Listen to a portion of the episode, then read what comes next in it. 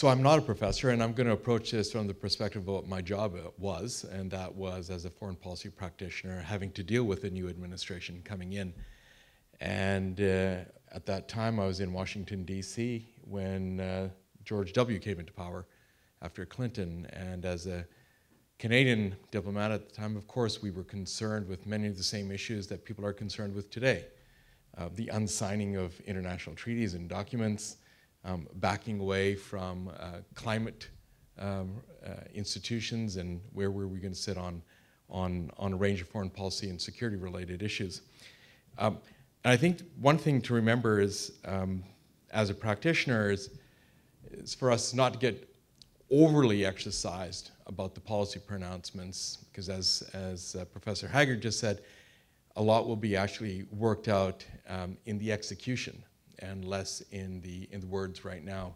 I think it's more, from our perspective, a question of attitude, uh, probably more than immediately policy pronouncements. And the attitude doesn't look good, for sure.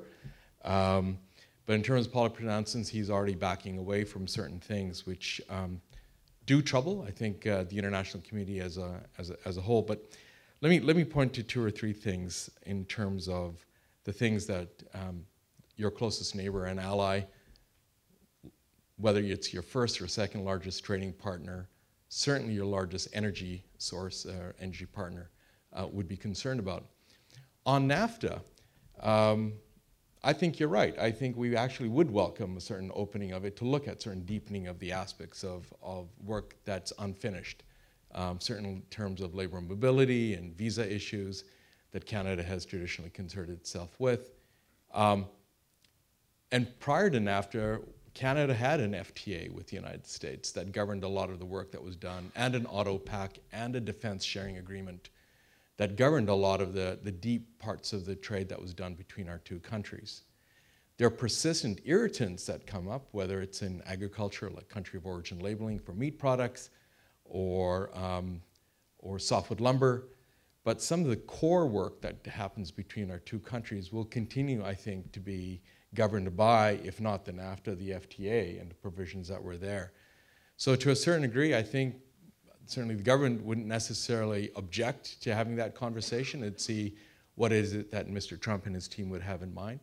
I think the one thing that we'd want to be concerned about is, you know, in terms of the larger NAFTA relationship, what does this mean for Mexico from a North American trading perspective? Certainly on the, uh, on the, on the regional aspects, uh, when you look at TPP, um, I think you're right. I think Canadians, which tend to be more Asian than Latin, um, we'll certainly look towards the relationship with China and what does it mean for that. And when I say we're more Asians than Latin, our immigration is in fact far more so from China and um, South Asia generally, um, and, and Europe than it is in, in, in the United States. So, uh, you know, we have a, a, very different perspective in terms of that trade. Uh, trade with Mexico is key uh, under the NAFTA relationship.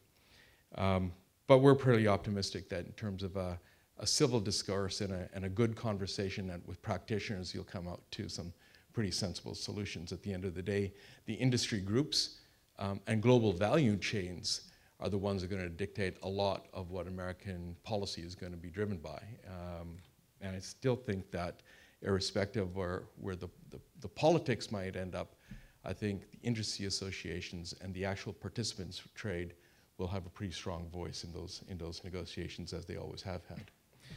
Um, one of the things that's, that's ironic from a Canadian perspective is that we just elected um, in Canada probably the antidote to what you've just elected here. Um, and I'm very happy to say that. And, and, and Justin Trudeau's father, um, probably a far more famous prime minister than Justin ever likely will be, but um, said that when the United States sneezes, Canada catches cold or pneumonia. And of course, that's, that, that is the case. I mean, Canada is, is in fact like California, but colder, right? We're 30, uh, 30 million, 35 million people for your 30, and um, large agricultural belts, high tech, uh, as well as uh, energy and natural resource at its base, um, an immigration uh, population that is diverse. Um, but aside from that, if you look at the diversity that Canada has to offer, this is where I think the, the interesting story is for the bilateral relationship. We are, um, in, in some respects, driven by a very pluralistic and multicultural um, approach to the way we govern society. So um, our cities, so we're 30 million people spread across 150 mile ribbon, if you will, north of the border. But if you look at our, our, our top global cities, and usually three of them are always in the top 10 of the most livable cities in the world. Um, so let's use Toronto, for example, which is roughly 3 million people. Over 48% of that city, over 48% of that city was foreign born. Over 40% or 50% don't speak English as a, or French as a primary language in the home, although they do speak English and French. That's not the principal language that would speak at home. Um, the racial mix in, in Toronto is kind of representative of what you have across Canada, except like in the United States, that vast mid, the, the, the middle part of the country, which is agricultural base. But the cities are very cosmopolitan in, in, in the broadest sense of the word in terms of, in terms of integration. And while we have the challenges that you face in large American cities, or in fact in European cities as well, um, there's a different approach to it. And, and there's a great effort, a conscious effort, a policy effort at um, not stoking the fires of religious divisions or cultural divisions or ethnic divisions. Um, so it stands in sharp contrast to some of the conversations that are taking place here. Um, that's not to say one country is necessarily better than the other, although I am Canadian. Um, it is to say, though, I think it, it's, it's a fundamental driver of policy. But, you know, we like to say that, that it's attitudes and leadership that also shapes the minds and the, and the hearts and the minds, if you will, of people of the, across the country. And it, it, takes sometimes stretching beyond even your own beliefs um, to go to a kind of a greater good. And um, so I think that, that, that relationship will be a difficult one to, to kind of bridge in terms of if the attitudes in the White House, particularly in the, in the leadership that he's chosen so far, continue to maintain because I'm not sure how you conduct certain types of conversations with that sharp division in terms of perspectives. I think where you will find a, a lot more commonality, uh, depending on where, where the, this administration goes on climate, is on the energy, um, on the energy uh, issue.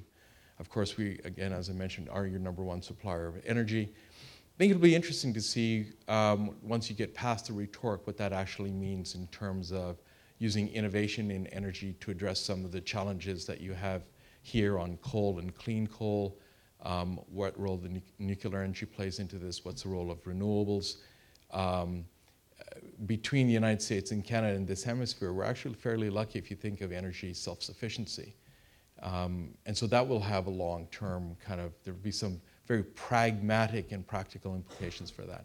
The other side of it is, in terms of the global agenda, um, it's kind of it's a it's an oft used phrase and often overused phrase in terms of the triangle between food, fuel, and water um, in terms of addressing sort of global challenges. And I think on global issues, so far as he doesn't dump global architecture as a means by which to conduct these conversations um, in a practical way, um, I think there's going to be a, plenty of scope for collaboration.